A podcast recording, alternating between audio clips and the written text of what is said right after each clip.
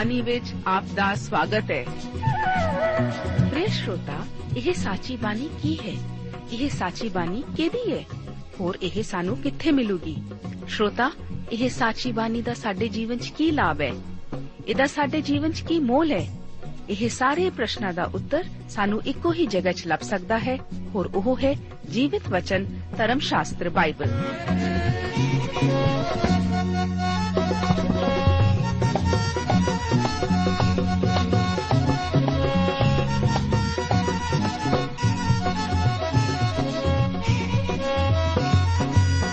ਧਰਮ ਸ਼ਾਸਤਰ ਬਾਈਬਲ। ਉਹੀ ਜੀਵਿਤ ਵਚਨ ਦਾ ਅਸੀਂ ਇਸ ਕਾਰਜਕ੍ਰਮ ਵਿੱਚ ਅਧਿਐਨ ਕਰਾਂਗੇ।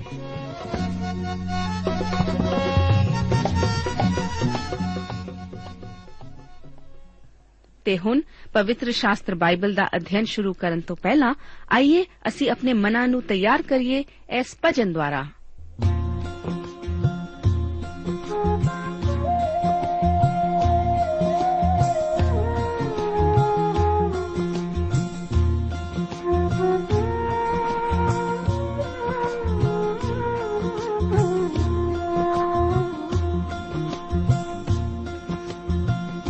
ਬਗੋ ਬਦੀ ਮੱਲੋ ਮੱਲੀ, ਤੈਨਾ ਦੂਰ ਦੂਰੇ, ਸੁਖ ਤੇ ਆਰਾਮ ਸਾਰਾ ਯਿਸੂ ਦੇ ਹਜ਼ੂਰੇ। ਸੁਖ ਤੇ ਆਰਾਮ ਸਾਰਾ ਯਿਸੂ ਦੇ ਹਜ਼ੂਰੇ। ਧਰਤੀ ਬਣਾਉਣ ਵਾਲਾ ਆਪ ਕਰਤਾ ਰੇ ਅੰਬਰ ਸਜਾਉਣ ਵਾਲਾ ਖੁਦ ਸਰਦਾਰੇ, ਅੰਬਰ ਸਜਾਉਣ ਵਾਲਾ ਖੁਦ ਸਰਦਾਰੇ। ਦੁਖੀਆਂ ਤੇ ਪਾਪੀਆਂ ਦਾ ਹੋਇਓ ਗੱਲ ਯਾਰੇ। ਦੁਖੀਆਂ ਤੇ ਪਾਪੀਆਂ ਦਾ ਹੋਇਓ ਗੱਲ ਯਾਰੇ। ਮੰਗ ਕੇ ਤਾਂ ਵੇਖ ਸ਼ਾਬੀ, ਕਿੰਨਾ ਕੁਦਰੇ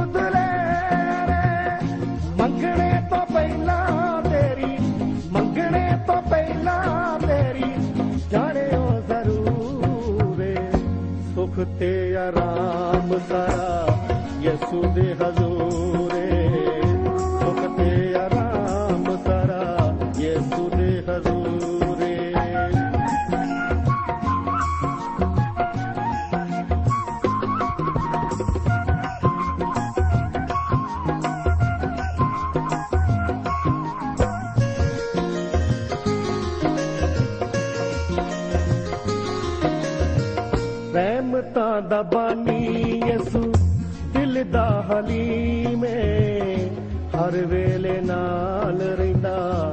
ਛੱਡੇ ਨਾ ਯਤੀਮੇ, ਹਰ ਵੇਲੇ ਨਾਲ ਰਹਿੰਦਾ ਛੱਡੇ ਨਾ ਯਤੀਮੇ। ਜੱਗ ਤੋਂ ਨਿਆਰੀ ਉਹਦੀ ਸੱਚੀ ਹੈ ਤਲੀਮੇ ਜੱਗ ਤੋਂ ਨਿਆਰੀ ਉਹਦੀ ਸੱਚੀ ਹੈ ਤਲੀਮੇ ਪਾਪ ਛੱਡ ਆ ਜਾ ਜ਼ਰਾ ਯਿਸੂ ਦੇ ਕਰੀਬ ਤੂੰ ਦਿਲ ਚੋਂ ਮਟਾਵੇ।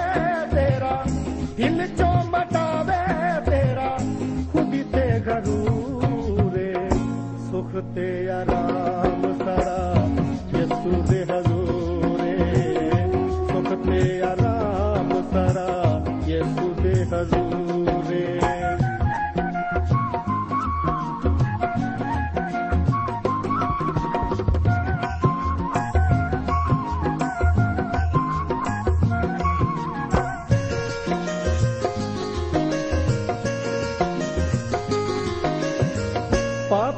ਦੇ ਬਦਲਿਓ, ਚੜਿਆ ਪਹਾੜ ਨੂੰ। ਤਨ ਤੇ ਸਹਾਰੀ ਜਾਵੇ ਘੋੜਿਆਂ ਦੀ ਮਾਰ ਨੂੰ। ਤਨ ਤੇ ਸਹਾਰੀ ਜਾਵੇ ਘੋੜਿਆਂ ਦੀ ਮਾਰ ਨੂੰ। ਫੂਲ ਜਹ ਮੱਥੇ ਉੱਤੇ ਕੰਡਿਆਂ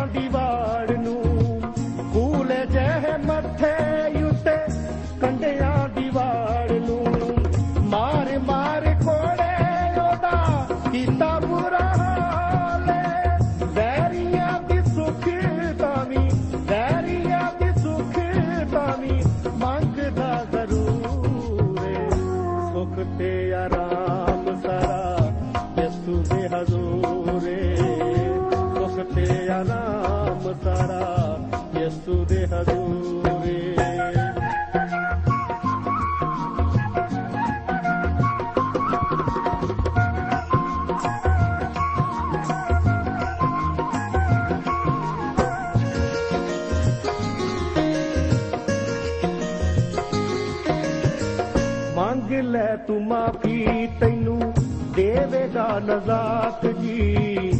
ਉਸ ਦੇ ਹਜ਼ੂਰ ਵਿੱਚ ਸਾਥ ਹੈ ਨਪਾਤ ਜੀ। ਉਸ ਦੇ ਹਜ਼ੂਰ ਵਿੱਚ ਸਾਥ ਹੈ ਨਪਾਤ ਜੀ।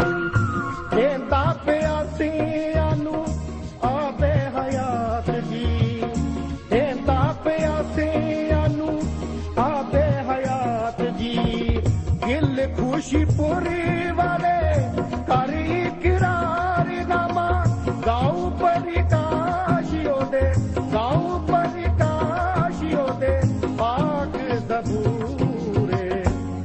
ਤੇ ਆਰਾਮ ਸਾਰਾ ਯਿਸੂ ਦੇ ਹਜ਼ੂਰੇ। ਸੁਖ ਤੇ ਆਰਾਮ ਸਾਰਾ ਯਿਸੂ ਦੇ ਹਜ਼ੂਰੇ। ਯਿਸੂ ਦੇ ਹਜ਼ੂਰੇ, ਯਿਸੂ ਦੇ ਹਜ਼ੂਰੇ, ਯਿਸੂ ਦੇ ਹਜ਼ੂਰ। ਇਸ ਗਿਣਤੀ ਦੀ ਪੁਸਤਕ ਦਾ ਨਾਮ ਅਰਥਮੈਟਿਕ ਭਾਵ ਗਣਿਤ ਤੋਂ ਲਿਆ ਗਿਆ ਹੈ। ਇਸ ਨਾਮ ਦਾ ਆਧਾਰ ਇਸ ਪੁਸਤਕ ਦੇ ਪਹਿਲੇ ਅਤੇ 26 ਅਧਿਆਇਆਂ ਵਿੱਚ ਇਸਰਾਇਲ ਦੀ ਮੰਡਲੀ ਦੀ ਕੀਤੀ ਗਿਣਤੀ ਦੇ ਆਧਾਰ ਤੇ ਰੱਖਿਆ ਗਿਆ ਹੈ। ਇਹ ਕੂਚ ਦੀ ਪੋਥੀ ਦੀ ਕਹਾਣੀ ਨੂੰ ਉੱਥੋਂ ਅੱਗੇ ਦੱਸਣਾ ਸ਼ੁਰੂ ਕਰਦੀ ਹੈ, ਜਿੱਥੇ ਕਿ ਕੂਚ ਦੀ ਪੁਸਤਕ ਉਸ ਨੂੰ ਛੱਡ ਜਾਂਦੀ ਹੈ। ਇਸ ਪੁਸਤਕ ਦਾ ਅਧਿਐਨ ਕਰਨ ਦੇ ਲਈ ਮੈਂ ਆਪ ਸਭ ਦਾ ਹਾਰਦਿਕ ਸਵਾਗਤ ਕਰਦਾ ਹਾਂ। ਆਪ ਨੂੰ ਯਾਦ ਹੋਵੇਗਾ ਕਿ ਉਤਪਤ ਦੀ ਪੁਸਤਕ ਵਿੱਚ ਅਸੀਂ ਸ੍ਰਿਸ਼ਟੀ ਦੀ ਰਚਨਾ, ਮਨੁੱਖ ਦੇ ਪਾਪ ਵਿੱਚ ਡਿੱਗ ਜਾਣ ਅਤੇ ਹੋਰ ਵੀ ਬਹੁਤ ਕੁਝ ਦੀ ਸ਼ੁਰੂਆਤ ਬਾਰੇ ਅਧਿਐਨ ਕੀਤਾ ਸੀ। ਇੱਥੇ ਹੀ ਅਸੀਂ ਇਸਰਾਇਲ ਦੀ ਸ਼ੁਰੂਆਤ ਬਾਰੇ ਵੀ ਵੇਖਿਆ ਸੀ। ਭਾਵੇਂ ਇਹ ਸ਼ੁਰੂਆਤ ਇੱਕ ਕੌਮ ਦੇ ਤੌਰ ਤੇ ਨਾ ਹੋ ਕੇ ਇੱਕ ਪਰਿਵਾਰ ਦੇ ਤੌਰ ਤੇ ਸੀ, ਜੋ ਕਿ ਅਕਾਲ ਦੀ ਭੁੱਖਮਰੀ ਤੋਂ ਬਚਣ ਲਈ ਹੇਠਾਂ ਮਿਸਰ ਵੱਲ ਕੂਚ ਕਰ ਜਾਂਦੇ ਹਨ। ਕੂਚ ਦੀ ਪੋਥੀ ਵਿੱਚ ਇਸੇ ਪਰਿਵਾਰ ਨੂੰ ਅਸੀਂ ਮਿਸਰ ਵਿੱਚ ਇੱਕ ਕੌਮ ਵਿੱਚ ਬਦਲਦਾ ਵੇਖਦੇ ਹਾਂ। ਉੱਥੇ ਮਿਸਰ ਵਿੱਚ ਉਹ ਗੁਲਾਮੀ ਦੀ ਹਾਲਤ ਵਿੱਚ ਇੱਟਾਂ ਦੇ ਪੱਠਿਆਂ ਤੇ ਪਥੇਰਿਆਂ ਦਾ ਕੰਮ ਕਰਦੇ ਉਹਨਾਂ ਨੂੰ ਵੇਖਦੇ ਹਾਂ। ਬਾਅਦ ਵਿੱਚ ਪਰਮੇਸ਼ਵਰ ਉਹਨਾਂ ਨੂੰ ਮੂਸਾ ਦੇ ਹੱਥੀਂ ਛੁਡਾਉਂਦਾ ਹੈ ਅਤੇ ਉਜਾੜ ਰਾਹੀਂ ਸਿਨਾਈ ਪਹਾੜ ਤੱਕ ਪਹੁੰਚਾਉਂਦਾ ਹੈ। ਲੇਵੀਆਂ ਦੀ ਪੋਥੀ ਵਿੱਚ ਅਸੀਂ ਇਸرائیਲੀਆਂ ਨੂੰ ਸਿਨਾਈ ਪਹਾੜ ਵਿਖੇ ਮਿਲਦੇ ਹਾਂ, ਜਿੱਥੇ ਕਿ ਪਰਮੇਸ਼ਵਰ ਉਹਨਾਂ ਨੂੰ ਵਿਵਸਥਾ ਅਤੇ ਡੇਰੇ ਜਾਂ ਤੰਬੂ ਉਵਾਰੇ ਦੱਸਦਾ ਹੈ। ਪਰਮੇਸ਼ਵਰ ਉਹਨਾਂ ਨੂੰ ਆਪਣੇ ਆਪ ਕੋਲ ਸੱਦਦਾ ਹੈ ਅਤੇ ਇਹ ਵੀ ਹਦਾਇਤਾਂ ਦਿੰਦਾ ਹੈ ਕਿ ਉਹ ਕਿਸ ਤਰ੍ਹਾਂ ਉਸ ਕੋਲ ਆਉਣ।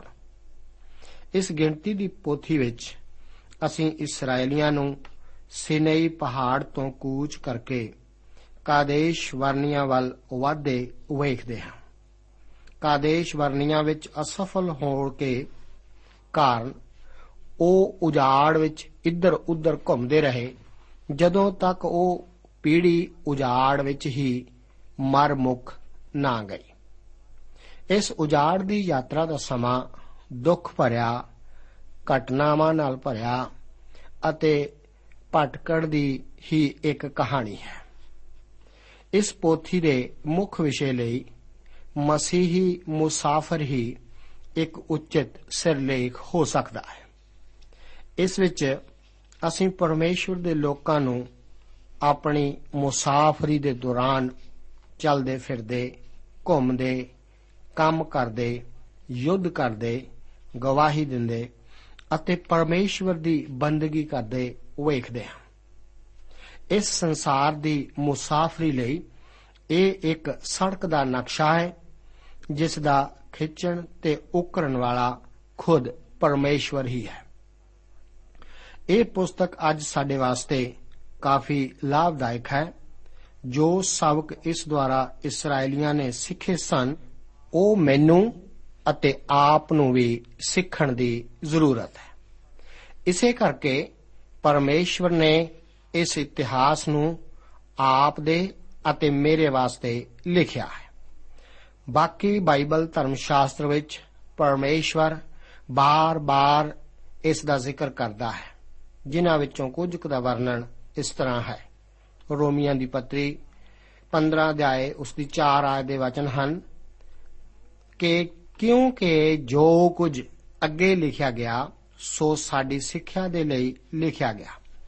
ਭਈ ਅਸੀਂ ਧੀਰਜ ਤੋਂ ਅਤੇ ਧਰਮ ਪੁਸਤਕ ਦੇ ਦਿਲਾਸੇ ਤੋਂ ਆਸਾ ਰੱਖੀ ਇਸ ਤੋਂ ਬਾਅਦ ਪਹਿਲੀ ਕੋਰਿੰਥੀਆਂ ਦੀ ਪੱਤਰੀ 10 ਅਧਿਆਇ, ਉਸ ਦੀ 11 ਆਇਤ ਦੇ ਵਚਨ ਹਨ, ਸੋ ਇਹ ਗੱਲਾਂ ਉਹਨਾਂ ਉੱਤੇ ਨਸੀਹਤ ਦੇ ਲਈ ਹੋਈਆਂ ਅਤੇ ਸਾਨੂੰ ਮਤ ਦੇਣ ਲਈ ਲਿਖੀਆਂ ਹੋਈਆਂ ਹਨ। ਜਿਨ੍ਹਾਂ ਉੱਤੇ ਯੁੱਗਾਂ ਦੇ ਅੰਤ ਆਣ ਪਹੁੰਚੇ ਹਨ। ਇਬਰਾਨੀਆਂ ਦੀ ਪੱਤਰੀ 11 ਅਧਿਆਏ ਉਸ ਦੀ 13 ਆਇਤ ਦੇ ਵਚਨਾਂ ਵਿੱਚ ਲਿਖਿਆ ਹੈ, ਇਹ ਸਭੇ ਨੇਚਾ ਵਿੱਚ ਮਰ ਗਏ ਅਤੇ ਉਹਨਾਂ ਨੂੰ ਦਿੱਤੇ ਹੋਏ ਵਚਨ ਪ੍ਰਾਪਤ ਨਾ ਹੋਏ, ਪਰ ਉਹ ਦੂਰੋਂ ਉਹਨਾਂ ਨੂੰ ਵੇਖ ਕੇ ਜੀ ਆਇਆਂ ਨੂੰ ਆਖਿਆ ਅਤੇ ਮੰਨ ਲਿਆ, ਭਈ ਅਸੀਂ ਧਰਤੀ ਉੱਤੇ ਓਪਰੇ ਅਤੇ ਪਰਦੇਸੀ ਹਾਂ ਇਸ ਤੋਂ ਬਾਅਦ ਪਹਿਲੀ ਪਤਰਸ ਦੀ ਪਤਰੀ, ਉਸ ਦਾ 2 ਅਧਿਆਏ ਅਤੇ ਉਸ ਦੀ 11 ਆਇਤ ਦੇ ਵਚਨ ਹਨ। ਹੇ ਪਿਆਰਿਓ, ਮੈਂ ਤੁਹਾਡੇ ਅੱਗੇ ਬੇਨਤੀ ਕਰਦਾ ਹਾਂ, ਭਈ ਤੁਸੀਂ ਪਰਦੇਸੀ ਅਤੇ ਮੁਸਾਫਿਰ ਹੋ ਕੇ ਸਰੀਰਕ ਕਾਮਨਾ ਤੋਂ ਪਰੇ ਰਹੋ, ਜਿਹੜੀਆਂ ਜਾਨ ਨਾਲ ਲੜਦੀਆਂ ਹਨ। ਆਖਰ ਵਿੱਚ ਯੋਹੰਨਾ ਦੀ ਇੰਜੀਲ 17 ਅਧਿਆਏ ਉਸ ਦੀਆਂ 14 ਤੋਂ ਲੈ ਕੇ 16 ਆਇਤਾਂ ਦੇ ਵਚਨ ਹਨ, ਮੈਂ ਤੇਰਾ ਵਚਨ ਉਹਨਾਂ ਨੂੰ ਦਿੱਤਾ ਹੈ, ਪਰ ਜਗਤ ਨੇ ਉਹਨਾਂ ਨਾਲ ਵੈਰ ਕੀਤਾ। ਕਿਉਂ ਜੋ ਉਹ ਜਗਤ ਦੇ ਨਹੀਂ ਹਨ, ਜਿਵੇਂ ਮੈਂ ਜਗਤ ਦਾ ਨਹੀਂ ਹਾਂ? ਮੈਂ ਇਹ ਬੇਨਤੀ ਨਹੀਂ ਕਰਦਾ ਜੋ ਤੂੰ ਉਹਨਾਂ ਨੂੰ ਜਗਤ ਵਿੱਚੋਂ ਚੁੱਕ ਲਵੇਂ, ਪਰ ਇਹ ਜੋ ਤੂੰ ਦੁਸ਼ਟ ਤੋਂ ਉਹਨਾਂ ਦੀ ਰੱਖਿਆ ਕਰੇ। ਉਹ ਜਗਤ ਦੇ ਨਹੀਂ ਹਨ, ਜਿਵੇਂ ਮੈਂ ਜਗਤ ਦਾ ਨਹੀਂ ਹਾਂ। ਇਸ ਦਾ ਲੇਖਕ ਬਾਈਬਲ ਧਰਮ ਸ਼ਾਸਤਰ ਦੀਆਂ ਪਹਿਲੀਆਂ ਪੰਜ ਪੁਸਤਕਾਂ ਭਾਵ ਪੈਂਟੇਟੂਖ ਦੇ ਵਿੱਚ ਸ਼ਾਮਲ ਹੋਣ ਦੇ ਨਾਲ-ਨਾਲ ਮੂਸਾ ਹੀ ਹੈ। ਇਹਨਾਂ ਨੂੰ ਧਰਮ ਸ਼ਾਸਤਰ ਵਿੱਚ ਵਿਵਸਥਾ ਵਜੋਂ ਜਾਣਿਆ ਜਾਂਦਾ ਹੈ। ਭਾਵੇਂ ਮੂਸਾ ਦੁਆਰਾ ਇਸ ਨੂੰ ਲਿਖੇ ਜਾਣ ਤੇ ਕਈ ਪ੍ਰਸ਼ਨ ਚਿੰਨ ਲਗਾਏ ਗਏ ਹਨ, ਪਰ ਫਿਰ ਵੀ ਯਥਾਰਥਵਾਦੀ ਖੋਜੀਆਂ ਅਤੇ ਪੁਰਾਤਤਵਵਾਦ ਦੀਆਂ ਖੋਜਾਂ ਨੇ ਮੂਸਾ ਦੁਆਰਾ ਹੀ ਇਸ ਦੇ ਲਿਖੇ ਜਾਣ ਦੀ ਪੁਸ਼ਟੀ ਕੀਤੀ ਹੈ।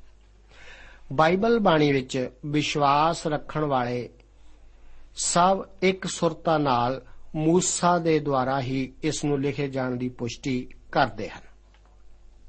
ਇਸ ਗੱਲ ਤੇ ਗੌਰ ਕਰਨਾ ਬਹੁਤ ਰੋਚਕ ਹੈ ਕਿ ਸਿਨੇਈ ਪਹਾੜ ਤੋਂ ਲੈ ਕੇ ਕਾਦੇਸ਼ ਬਰਨੀਆਂ ਤੱਕ ਦਾ 150 ਤੋਂ ਲੈ ਕੇ 200 ਮੀਲ ਦਾ ਫਾਸਲਾ ਉਹਨਾਂ ਦਿਨਾਂ ਵਿੱਚ 11 ਦਿਨਾਂ ਦਾ ਸਫ਼ਰ ਸੀ। ਪਰ ਉਹਨਾਂ ਨੇ 30 ਦਿਨ ਕਿਬਰੋਥ ਵਿਖੇ ਬਿਤਾਏ। ਉਹਨਾਂ ਦੀ ਇਹ ਯਾਤਰਾ ਜੋ ਕਿ 40 ਦਿਨਾਂ ਵਿੱਚ ਪੂਰੀ ਕੀਤੀ ਜਾ ਸਕਦੀ ਸੀ, ਘੁੰਮਣ ਘੇਰੀ ਵਿੱਚ ਬਦਲਣ ਕਰਕੇ 40 ਸਾਲਾਂ ਵਿੱਚ ਪੂਰੀ ਹੋ ਸਕੀ ਸੀ। ਕਿਉਂਕਿ ਉਹਨਾਂ ਨੇ ਵਾਅਦੇ ਦੇ ਦੇਸ਼ ਵਿੱਚ ਜਾਣ ਤੋਂ ਇਨਕਾਰ ਕੀਤਾ ਸੀ। ਇਸ ਕਰਕੇ ਉਹ ਕਾਦੇਸ਼ ਵਰਨੀਆਂ ਤੋਂ ਅੱਗੇ 1 ਇੰਚ ਵੀ ਨਹੀਂ ਸਨ ਵਧੇ। ਆਪਣੀ ਇਸ ਘੁੰਮਣ ਘੇਰੀ ਦੇ ਅਖੀਰ ਵਿੱਚ ਉਹ ਫਿਰ ਉਸੇ ਜਗ੍ਹਾ ਭਾਵ ਕਾਦੇਸ਼ ਵਰਨੀਆਂ ਵਿਖੇ ਪਹੁੰਚ ਗਏ ਸਨ। ਇਸ ਦਾ ਕਾਰਨ ਕੀ ਸੀ? ਅਵਿਸ਼ਵਾਸ। ਪਹਿਲੇ ਅਤੇ 26ਵੇਂ ਅਧਿਆਏ ਵਿੱਚ ਇਸਰਾਇਲ ਦੀ ਮੰਡਲੀ ਦੀ ਕੀਤੀ ਗਿਣਤੀ ਦੇ ਵਿਚਕਾਰ ਅਸੀਂ ਇਸرائیਲੀਆਂ ਦੀ ਉਜਾੜ ਦੀ ਘੁੰਮਣ ਘੇਰੀ ਦੇ दैवी ਇਤਿਹਾਸ ਦੇ ਕਰੀਬ-ਕਰੀਬ 38 ਸਾਲਾਂ ਅਤੇ 10 ਮਹੀਨਿਆਂ ਦੇ दैवी ਇਤਿਹਾਸ ਬਾਰੇ ਪੜ੍ਹਦੇ ਹਾਂ, ਜਿਸ ਦੀ ਸ਼ੁਰੂਆਤ ਤੰਬੂ ਦੇ ਖੜਾ ਕੀਤੇ ਜਾਣ ਤੋਂ ਬਾਅਦ ਇਸਰਾਇਲ ਦੀ ਮੰਡਲੀ ਦੀ ਪਹਿਲੀ ਪੜਾਅ ਦੀ ਯਾਤਰਾ ਨਾਲ ਹੁੰਦੀ ਹੈ। ਪਹਿਲੇ ਅਤੇ 26ਵੇਂ ਅਧਿਆਇਾਂ ਦੀ ਗਿਣਤੀ ਦੀ ਤੁਲਨਾ ਕਰਨ ਤੋਂ ਬਾਅਦ ਸਾਨੂੰ ਪਤਾ ਲੱਗਦਾ ਹੈ ਕਿ ਉਹਨਾਂ ਦੀ ਗਿਣਤੀ ਇੱਕ ਅਧਿਆਏ ਉਸ ਦੀ 46 ਆਇਤ ਵਿੱਚ ਦੱਸੀ 6 ਲੱਖ 3550 ਤੋਂ ਘਟ ਕੇ। 26 ਅਧਿਆਏ ਉਸ ਦੀ 51 ਆਇਤ ਦੇ ਅਨੁਸਾਰ 6 ਲੱਖ 1000 730 ਵਿੱਚ ਰਹਿ ਜਾਂਦੀ ਹੈ। ਜਿਸ ਅਨੁਸਾਰ 1820 ਯੋਧਿਆਂ ਦਾ ਘਾਟਾ ਬਣਦਾ ਹੈ। ਪਰਮੇਸ਼ਵਰ ਦਾ ਹੁਕਮ ਉਹਨਾਂ ਵਾਸਤੇ ਵਧਣ ਫੁੱਲਣ ਅਤੇ ਫਲਵੰਤ ਹੋਣ ਲਈ ਹੀ ਸੀ। ਪਰ ਉਹ ਤਾਂ ਉਜਾੜ ਦੀ ਯਾਤਰਾ ਦੇ ਵਰਿਆਂ ਦੇ ਦੌਰਾਨ ਵਧਣ ਦੀ ਬਜਾਏ ਘਟ ਰਹੇ ਸਨ। ਇਸ ਪੁਸਤਕ ਵਿੱਚ ਤਿੰਨ ਮਿਸਾਲਾਂ ਦਾ ਜ਼ਿਕਰ ਹੈ, ਜੋ ਕਿ ਇਸ ਦੇ ਅਧਿਐਨ ਲਈ ਬਹੁਤ ਸਹਿਯੋਗੀ ਹਨ। ਉਹਨਾਂ ਵਿੱਚੋਂ ਦੋ ਤਾਂ ਤੰਬੂ ਬਾਰੇ ਅਤੇ ਇਸ ਦੇ ਆਲੇ ਦੁਆਲੇ ਇਸرائیਲੀਆਂ ਦੁਆਰਾ ਲਗਾਏ ਜਾਣ ਵਾਲੇ ਡੇਰੇ ਦੀ ਵਿਧੀ ਦਾ ਵਰਣਨ ਕਰਦੇ ਹਨ। ਅਗਲੀ ਮਿਸਾਲ ਉਹ ਕ੍ਰਮ ਦਾ ਜ਼ਿਕਰ ਕਰਦੀ ਹੈ, ਜਿਸ ਅਨੁਸਾਰ ਉਹ ਕੂਚ ਕਰਦੇ ਸਨ। ਸਾਨੂੰ ਇਸ ਤਰ੍ਹਾਂ ਨਹੀਂ ਸੋਚਣਾ ਚਾਹੀਦਾ ਕਿ ਇਹ ਸ਼ਾਇਦ ਉਜਾੜ ਵਿੱਚ ਇੱਧਰ ਉੱਧਰ ਬਿਨਾਂ ਕਿਸੇ ਨਿਯਮਿਤ ਤਰੀਕੇ ਨਾਲ ਆ ਮੁਹਾਰੇ ਭੱਜਣ ਨੱਠਣ ਵਾਲੀ ਇੱਕ ਭੀੜ ਹੀ ਸੀ, ਜਿਸ ਵਿੱਚ ਕਿ ਕੋਈ ਵੀ ਨਿਯਮਿਤਤਾ ਨਾ ਹੋਵੇ।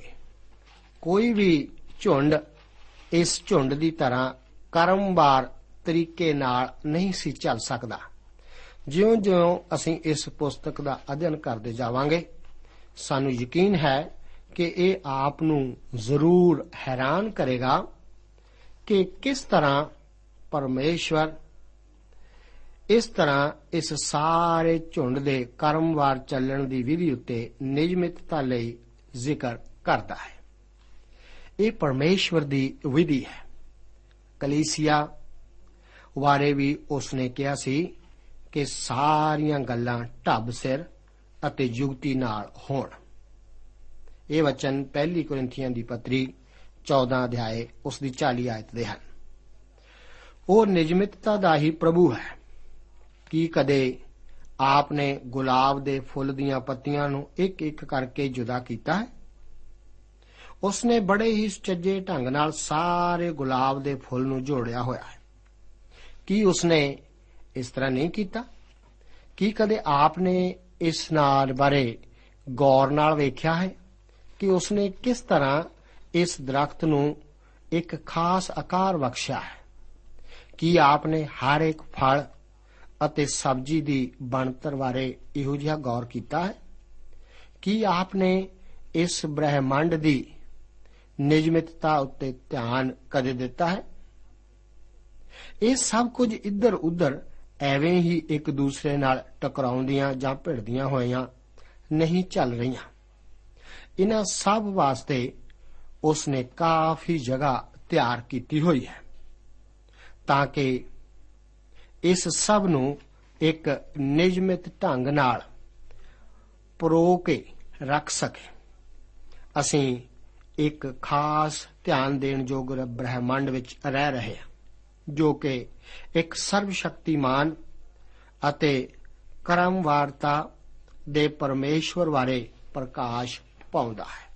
ਭਜਨਕਾਰ ਜ਼ਬੂਰ 14 ਉਸ ਦੀ ਪਹਿਲੀ ਆਇਤ ਵਿੱਚ ਆਖਦਾ ਹੈ ਕਿ ਮੂਰਖ ਨੇ ਆਪਣੇ ਮਨ ਵਿੱਚ ਆਖਿਆ ਹੈ ਕਿ ਪਰਮੇਸ਼ਵਰ ਹੈ ਹੀ ਨਹੀਂ। ਹੋਰ ਕੋਈ ਨਾ ਹੋ ਕੇ ਸਿਰਫ ਇੱਕ ਨਾਸਤਿਕ ਹੀ ਮੂਰਖ ਹੋ ਸਕਦਾ ਹੈ। ਸਾਰਾ ਬ੍ਰਹਿਮੰਡ ਪਰਮੇਸ਼ਵਰ ਦਾ ਹੀ ਸੰਦੇਸ਼ ਦੇ ਰਿਹਾ ਹੈ। ਇਸ ਸਾਰੇ ਬ੍ਰਹਿਮੰਡ ਦੀ ਨਿਯਮਿਤਤਾ ਅਤੇ ਕ੍ਰਮਵਾਰਤਾ ਇਸੇ ਦਾ ਸਬੂਤ ਪੇਸ਼ ਕਰਦੀ ਹੈ।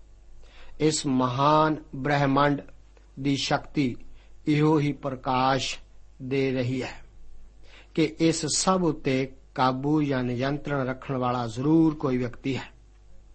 ਇਹ ਸਿਰਫ ਇਸ ਵਿਅਕਤੀ ਬਾਰੇ ਹੀ ਪ੍ਰਕਾਸ਼ ਨਹੀਂ ਪਾਉਂਦਾ, ਪਰ ਉਸ ਦੀ ਸਿਆਣਪ ਅਤੇ ਕਾਬਲੀਅਤ ਦਾ ਬਿਆਨ ਵੀ ਕਰਦਾ ਹੈ। ਜਿਸ ਕ੍ਰਮ ਨਾਲ ਇਸرائیਲੀਆਂ ਦੀ ਉਜਾੜ ਦੀ ਯਾਤਰਾ ਦੇ ਦੌਰਾਨ ਜਦੋਂ ਉਹ ਚੱਲਦੇ ਸਨ ਉਸ ਦਾ ਜ਼ਿਕਰ ਗਿਣਤੀ ਦੀ ਪੋਥੀ 10 ਅਧਿਆਏ ਉਸ ਦੀਆਂ 11 ਤੋਂ ਲੈ ਕੇ 36 ਆਇਤਾਂ ਵਿੱਚ ਦਿੱਤਾ ਗਿਆ ਹੈ। ਸਭ ਤੋਂ ਅੱਗੇ ਯਹੋਵਾ ਦਾ ਸੰਦੂਕ ਅਤੇ ਮੂਸਾ ਅਤੇ ਹਾਰੂਨ ਸਨ।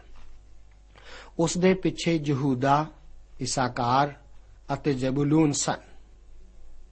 ਉਸ ਦੇ ਪਿੱਛੇ ਯਹੂਦਾ ਤੋਂ ਬਾਅਦ ਫਿਰ ਗਰਸ਼ੋਮ ਅਤੇ ਮੇਰਾਰੀ ਸਨ, ਜਿਨ੍ਹਾਂ ਨਾਲ ਲੇਵੀ ਦੇ ਪੁੱਤਰ ਵੀ ਸਨ। ਇਹਨਾਂ ਤੋਂ ਪਿੱਛੇ ਰੂਬੇਨ, ਸਿਮਿਓਨ ਅਤੇ ਗਾਦ ਸਨ। ਫਿਰ ਕੋਹਾਥੀ ਅਤੇ ਲੇਵੀ ਦੇ ਪੁੱਤਰ ਸਨ। ਇਹਨਾਂ ਤੋਂ ਪਿੱਛੇ ਅਫਰੀਮੀ, ਮਨਸ਼ੇ ਅਤੇ ਬਿੰਜਾਮੀਨੀ ਸਨ। ਫਿਰ ਦਾਨ ਆਸ਼ੇਰ ਅਤੇ ਨਫਤਾਲੀ ਦੇ ਲੋਕ ਸਨ। ਅਸੀਂ ਦੇਖਦੇ ਹਾਂ ਕਿ ਸਭ ਤੋਂ ਪਿੱਛੇ ਮਿਲੀਆਂ ਜੁਲੀਆਂ ਜਾਤੀਆਂ ਦੀ ਇੱਕ ਭੀੜ ਚੱਲਦੀ ਸੀ। ਜਦ ਸੰਦੂਕ ਦਾ ਕੂਚ ਹੁੰਦਾ ਸੀ, ਤਾਂ ਮੂਸਾ ਆਖਦਾ ਹੁੰਦਾ ਸੀ, ਹੇ ਯਹੋਵਾ, ਉੱਠ ਤੇਰੇ ਵੈਰੀ ਖੇਰੂ ਖੇਰੂ ਹੋ ਜਾਣ ਅਤੇ ਤੈਥੋਂ ਘਿਣ ਕਰਨ ਵਾਲੇ ਤੇਰੇ ਅੱਗੋਂ ਨੱਠ ਜਾਣ। ਅਤੇ ਜਦ ਠਹਿਰਦਾ ਸੀ, ਤਾਂ ਉਹ ਕਹਿੰਦਾ ਹੁੰਦਾ ਸੀ, ਹੇ ਯਹੋਵਾ, ਇਸਰਾਇਲ ਦੇ ਲੱਖਾਂ ਹਜ਼ਾਰਾਂ ਵਿੱਚ ਮੋੜਾ ਇਸ ਤੋਂ ਅੱਗੇ ਅਸੀਂ ਇਸ ਗਿਣਤੀ ਦੀ ਪੁਸਤਕ ਦੀ ਰੂਪਰੇਖਾ ਬਾਰੇ ਵਿਚਾਰ ਕਰਦੇ ਹਾਂ, ਜਿਸ ਨੂੰ ਕਿ ਇਸ ਤਰ੍ਹਾਂ ਵੰਡਿਆ ਜਾ ਸਕਦਾ ਹੈ। ਸਭ ਤੋਂ ਪਹਿਲਾਂ ਇਸرائیਲੀ ਕੌਮ ਨੂੰ ਉਜਾੜ ਦੀ ਯਾਤਰਾ ਲਈ ਤਿਆਰ ਕਰਨਾ। ਇਸ ਵਿੱਚ ਅਸੀਂ ਦੇਖਦੇ ਹਾਂ ਸਭ ਤੋਂ ਪਹਿਲਾਂ ਡੇਰੇ ਦਾ ਵੇਰਵਾ। ਪਹਿਲਾਂ ਇਸਰਾਇਲ ਦੀ ਮੰਡਲੀ ਦੀ ਪਹਿਲੀ ਗਿਣਤੀ, ਜਿਸ ਦਾ ਜ਼ਿਕਰ ਇਸ ਗਿਣਤੀ ਦੀ ਪੁਸਤਕ ਦੇ ਪਹਿਲੇ ਅਧਿਆਇ ਵਿੱਚ ਹੈ। ਫਿਰ ਉਜਾੜ ਦੀ ਯਾਤਰਾ ਵਿੱਚ 12 ਗੋਤਾਂ ਦਾ ਮਿਆਰ ਅਤੇ ਅਹੁਦਾ। ਇਸ ਦਾ ਜ਼ਿਕਰ ਦੋ ਅਧਿਆਇ ਵਿੱਚ ਹੈ। ਫਿਰ ਲੇਵੀਆਂ ਦੀ ਗਿਣਤੀ, ਪਦਵੀ ਅਤੇ ਸੇਵਾ। ਇਸ ਦਾ ਜ਼ਿਕਰ ਤਿੰਨ ਅਧਿਆਇ ਵਿੱਚ ਪੜ੍ਹਦੇ ਹਾਂ। ਇਸ ਤੋਂ ਬਾਅਦ ਤੰਬੂ ਨਾਲ ਸੰਬੰਧਤ ਲੇਵੀਆਂ ਦੀ ਸੇਵਾ ਦਾ ਜ਼ਿਕਰ 4 ਅਧਿਆਇ ਵਿੱਚ ਪਾਇਆ ਜਾਂਦਾ ਹੈ। ਦੂਸਰੀ ਗੱਲ ਹੈ, ਡੇਰੇ ਦਾ ਸ਼ੁੱਧ ਕੀਤਾ ਜਾਣਾ। ਸਭ ਤੋਂ ਪਹਿਲਾਂ ਹੈ ਜਲਨ ਦੀ ਵਿਵਸਥਾ, ਜਿਸ ਦਾ ਜ਼ਿਕਰ 5 ਅਧਿਆਇ ਵਿੱਚ ਹੈ। ਫਿਰ ਹੈ ਨਜ਼ੀਰਾਂ ਦੀ ਨੀਤੀ ਇਸ ਦਾ ਜ਼ਿਕਰ 6 ਅਧਿਆਇ ਵਿੱਚ ਅਸੀਂ ਪੜ੍ਹਦੇ ਹਾਂ। ਤੀਸਰਾ, ਪ੍ਰਧਾਨਾਂ ਦੀਆਂ ਨਜ਼ਰਾਂ ਦਾ ਜ਼ਿਕਰ 7 ਅਧਿਆਇ ਵਿੱਚ ਪੜ੍ਹਿਆ ਜਾਂਦਾ ਹੈ। ਤੇ ਚੌਥਾ, ਲੇਵੀਆਂ ਦੀ ਉਪਾਸਨਾ ਦਾ ਜ਼ਿਕਰ ਇਸ ਗਿਣਤੀ ਦੀ ਪੁਸਤਕ ਦੇ 8 ਅਧਿਆਇ ਵਿੱਚ ਅਸੀਂ ਪੜ੍ਹਦੇ ਹਾਂ। ਦੂਸਰਾ ਹੈ, ਯਾਤਰਾ ਵਿੱਚ ਕਦਮ ਧਰਨਾ। ਇਸ ਵਿੱਚ ਪਹਿਲਾਂ ਅਸੀਂ ਦੇਖਦੇ ਹਾਂ, ਫਸਾਦ ਦਾ ਪਰਵ ਅਤੇ ਢੱਕਣ ਵਾਲਾ ਬੱਦਲ। ਇਸ ਦਾ ਜ਼ਿਕਰ 9 ਅਧਿਆਇ ਵਿੱਚ ਹੈ। ਤੇ ਦੂਸਰਾ ਹੈ, ਸੀਨੇਈ ਤੋਂ ਕੂਚ ਕਰਨਾ, ਜਿਸ ਦਾ ਜ਼ਿਕਰ ਗਿਣਤੀ ਦੀ ਪੁਸਤਕ ਦੇ 10 ਅਧਿਆਇ ਵਿੱਚ ਪਾਇਆ ਜਾਂਦਾ ਹੈ। ਤੀਸਰਾ ਹੈ, ਸੀਨੇਈ ਤੋਂ ਕਾਦੇਸ਼ ਵੱਲ ਦੀ ਯਾਤਰਾ। ਇਸ ਵਿੱਚ ਸਭ ਤੋਂ ਪਹਿਲਾਂ ਹੈ, ਸ਼ਿਕਾਇਤਾਂ ਅਤੇ ਬੁੜਬੁੜਾਉਣ ਕਰਕੇ ਪਰਮੇਸ਼ਵਰ ਦੇ ਕ੍ਰੋਧ ਦਾ ਭੜਕਣਾ। ਇਸ ਦਾ ਜ਼ਿਕਰ ਅਸੀਂ 11 ਅਧਿਆਇ ਵਿੱਚ ਪੜ੍ਹਦੇ ਹਾਂ। ਦੂਸਰਾ ਹੈ ਹਾਰੂਨ ਅਤੇ ਮਰੀਮ ਦੀ ਈਰਖਾ ਮਰੀਮ ਨੂੰ ਸਜ਼ਾ ਦਾ ਦਿੱਤਾ ਜਾਣਾ। ਇਸ ਸਭ ਦਾ ਜ਼ਿਕਰ 12 ਅਧਿਆਏ ਗਿਣਤੀ ਦੀ ਪੋਥੀ ਵਿੱਚ ਪਾਇਆ ਜਾਂਦਾ ਹੈ। ਤੇ ਇਸ ਤੋਂ ਬਾਅਦ ਚੌਥੀ ਗੱਲ ਹੈ ਕਾਦੇਸ਼ ਵਿਖੇ ਅਸਫਲਤਾ। ਸਭ ਤੋਂ ਪਹਿਲਾਂ ਜਸੂਸਾਂ ਨੂੰ ਚੁਣਨਾ ਅਤੇ ਕਨਾਨ ਦੇਸ਼ ਵਿੱਚ ਭੇਜਣਾ। ਇਸ ਦਾ ਜ਼ਿਕਰ ਗਿਣਤੀ ਦੀ ਪੁਸਤਕ ਦੇ 13 ਅਧਿਆਏ ਵਿੱਚ ਪਾਇਆ ਜਾਂਦਾ ਹੈ। ਦੂਸਰਾ ਹੈ ਇਸਰਾਇਲ ਦਾ ਅਵਿਸ਼ਵਾਸ ਦੇ ਕਾਰਨ ਵਾਅਦੇ ਦੇ ਦੇਸ਼ ਵਿੱਚ ਦਾਖਲ ਹੋਣ ਤੋਂ ਨਾ ਕਰਨਾ। ਇਸ ਦਾ ਜ਼ਿਕਰ ਅਸੀਂ ਇਸ ਗਿਣਤੀ ਦੀ ਪੁਸਤਕ ਦੇ 14 ਅਧਿਆਏ ਵਿੱਚ ਵੇਖਦੇ ਹਾਂ। ਪੰਜਵਾਂ ਹੈ, ਕਸੂਰ ਕੱਢਣਾ ਅਤੇ ਝਗੜਾ ਕਰਨਾ, ਉਜਾੜ ਵਿੱਚ ਜਾਰੀ ਰਹਿਣਾ। ਇਸ ਦੇ ਬਾਰੇ ਸਭ ਤੋਂ ਪਹਿਲਾਂ ਹੈ, ਪਰਮੇਸ਼ਵਰ ਦੀ ਬਰਕਤ ਵਿੱਚ ਦੇਰੀ ਪਰ ਉਦੇਸ਼ ਦਾ ਬਣਿਆ ਰਹਿਣਾ। ਇਸ ਦਾ ਜ਼ਿਕਰ ਅਸੀਂ ਗਿਣਤੀ ਦੀ ਪੁਸਤਕ ਦੇ 15 ਅਧਿਆਏ ਵਿੱਚ ਵੇਖਦੇ ਹਾਂ। ਦੂਸਰਾ ਹੈ ਜਾਜਕਾਈ ਨਾਲ ਸੰਬੰਧਿਤ ਘਟਨਾਵਾਂ।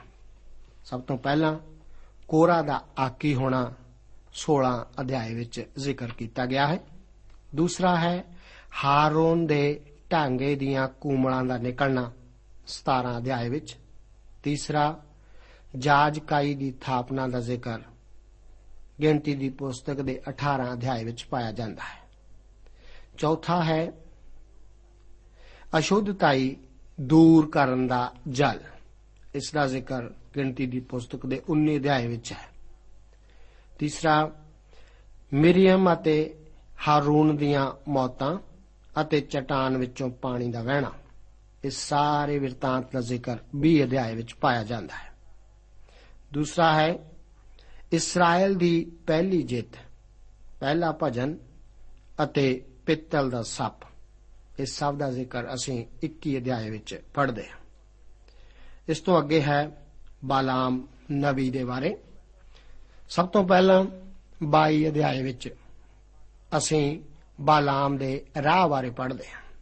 ਉਸ ਤੋਂ ਬਾਅਦ 23 ਅਧਿਆਏ ਵਿੱਚ ਜ਼ਿਕਰ ਕੀਤਾ ਗਿਆ ਹੈ ਬਾਲਾਮ ਦੀ ਗਲਤੀ ਦਾ। 24 ਅਤੇ 25 ਅਧਿਆਇਆਂ ਵਿੱਚ ਜ਼ਿਕਰ ਹੈ ਬਾਲਾਮ ਦੀ ਸਿੱਖਿਆ ਜਾਂ ਉਸ ਦੇ ਸਿਧਾਂਤ ਦਾ। ਛੇਵੀਂ ਗੱਲ, ਭਵਿੱਖ ਵਿੱਚ ਨਵੀਂ ਪੀੜ੍ਹੀ ਦੇਸ਼ ਵਿੱਚ ਦਾਖਲ ਹੋਣ ਦੀ ਤਿਆਰੀ ਕਰਦੀ ਹੈ। ਇਸ ਵਿੱਚ ਅਸੀਂ ਸਭ ਤੋਂ ਪਹਿਲਾਂ ਦੇਖਦੇ ਹਾਂ ਨਵੀਂ ਪੀੜ੍ਹੀ ਦੀ ਗਿਣਤੀ, ਜਿਸ ਦਾ ਜ਼ਿਕਰ ਅਸੀਂ ਪੜ੍ਹਦੇ ਹਾਂ 26 ਅਧਿਆਏ ਵਿੱਚ। ਉਸ ਤੋਂ ਬਾਅਦ ਸ਼ਰਾ ਦੇ ਮਤਹਿਤ ਔਰਤਾਂ ਦਾ ਸਥਾਨ ਇਸ ਦਾ ਜ਼ਿਕਰ ਅਸੀਂ ਪੜ੍ਹਦੇ ਹਾਂ 27 ਅਧਿਆਏ ਵਿੱਚ। ਤੀਸਰੀ ਗੱਲ ਹੈ ਭੇਟਾਂ ਦਾ ਨੇਮ 28 ਅਤੇ 29 ਅਧਿਆਇਆਂ ਵਿੱਚ ਅਤੇ ਚੌਥਾ ਹੈ ਸੁਖਣਾ ਦਾ ਨੇਮ ਜਿਸ ਦਾ ਜ਼ਿਕਰ 30 ਅਧਿਆਏ ਵਿੱਚ ਪਾਇਆ ਜਾਂਦਾ ਹੈ। ਪੰਜਵਾਂ, ਮਿਡਿਆਨ ਦਾ ਨਿਆਂ 31 ਅਧਿਆਏ ਵਿੱਚ ਵਰਣਨ ਕੀਤਾ ਗਿਆ ਹੈ। ਛੇਵਾਂ ਹੈ ਰੂਬੇਨ ਨੇ ਗਾਦ ਜਰਦਨ ਦੇ ਗਲਤ ਪਾਸੇ ਜ਼ਮੀਨ ਲਈ ਮੰਗ ਕਰਦੇ ਹਨ। ਇਸ ਦਾ ਜ਼ਿਕਰ 32 ਅਧਿਆਏ ਵਿੱਚ ਹੈ। 33 ਅਧਿਆਏ ਵਿੱਚ ਪੜ੍ਹਦੇ ਹਾਂ ਅਸੀਂ, ਮਿਸਰ ਤੋਂ ਜਰਦਨ ਤੀਕ ਦਾ ਸਫ਼ਰਨਾਮਾ। ਇਸ ਤੋਂ ਬਾਅਦ ਅਸੀਂ 8ਵੀਂ ਗੱਲ ਪੜ੍ਹਦੇ ਹਾਂ ਵਾਅਦੇ ਦੇ ਦੇਸ਼ ਦੀਆਂ ਹੱਦਾਂ, ਜਿਨ੍ਹਾਂ ਦਾ ਜ਼ਿਕਰ 34 ਅਧਿਆਏ ਵਿੱਚ ਹੈ। ਨੌਵੀਂ ਗੱਲ ਹੈ, ਪਨਾਹ ਦੇ ਨਗਰ ਦਾ ਲੇਵੀਆਂ ਨੂੰ ਦਿੱਤਾ ਜਾਣਾ, ਜਿਸ ਦਾ ਜ਼ਿਕਰ 35 ਅਧਿਆਏ ਵਿੱਚ ਹੈ। ਆਖਰ ਵਿੱਚ ਮਿਲਕ ਨਾਮ ਸੰਬੰਧਤ ਨਿਯਮ। ਇਹ ਹੈ 36 ਅਧਿਆਏ ਵਿੱਚ। ਇਸ ਤੋਂ ਬਾਅਦ ਅਸੀਂ ਅਗਲੇ ਪ੍ਰੋਗਰਾਮ ਵਿੱਚ ਇਸ ਪੁਸਤਕ ਦੇ ਹਰ ਅਧਿਆਏ ਦਾ ਲੜੀਵਾਰ ਅਧਿਐਨ ਕਰਨਾ ਜਾਰੀ ਰੱਖਾਂਗੇ। ਪ੍ਰਭੂ ਆਪ ਨੂੰ ਅੱਜ ਦੇ ਇਹਨਾਂ ਵਚਨਾਂ ਨਾਲ ਅਸੀਸ ਦੇਵੇ। ਜੈ ਮਸੀਹ ਦੀ।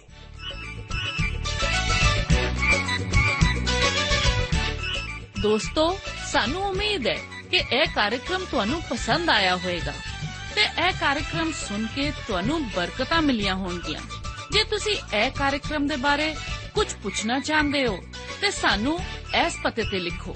Program Sachi Bani, post box number 1715 sector 36 Chandigarh 160036 ਪਤਾ ਇੱਕ ਵਾਰ ਫੇਰ ਸੁਣ ਲਓ। Program Sachi Bani, post box number 1715 sector 36 Chandigarh 160036 ਸਾਡਾ ਈਮੇਲ ਪਤਾ ਹੈ punjabi.ttb@twr.in ਪਤਾ ਇੱਕ ਵਾਰ ਫੇਰ ਸੁਣ ਲਓ punjabi.ttb@twr.in ਹੁਣ ਸਾਡੇ ਪ੍ਰੋਗਰਾਮ ਦਾ ਸਮੇਂ ਸਮਾਪਤ ਹੁੰਦਾ ਹੈ ਉਮੀਦ ਹੈ ਅਗਲੇ ਪ੍ਰੋਗਰਾਮ ਵਿੱਚ ਤੁਹਾਡੇ ਨਾਲ ਫੇਰ ਪੇਂਟ ਹੋਏਗੀ ਰੱਬ ਤੁਹਾਨੂੰ ਬਰਕਤ ਦੇ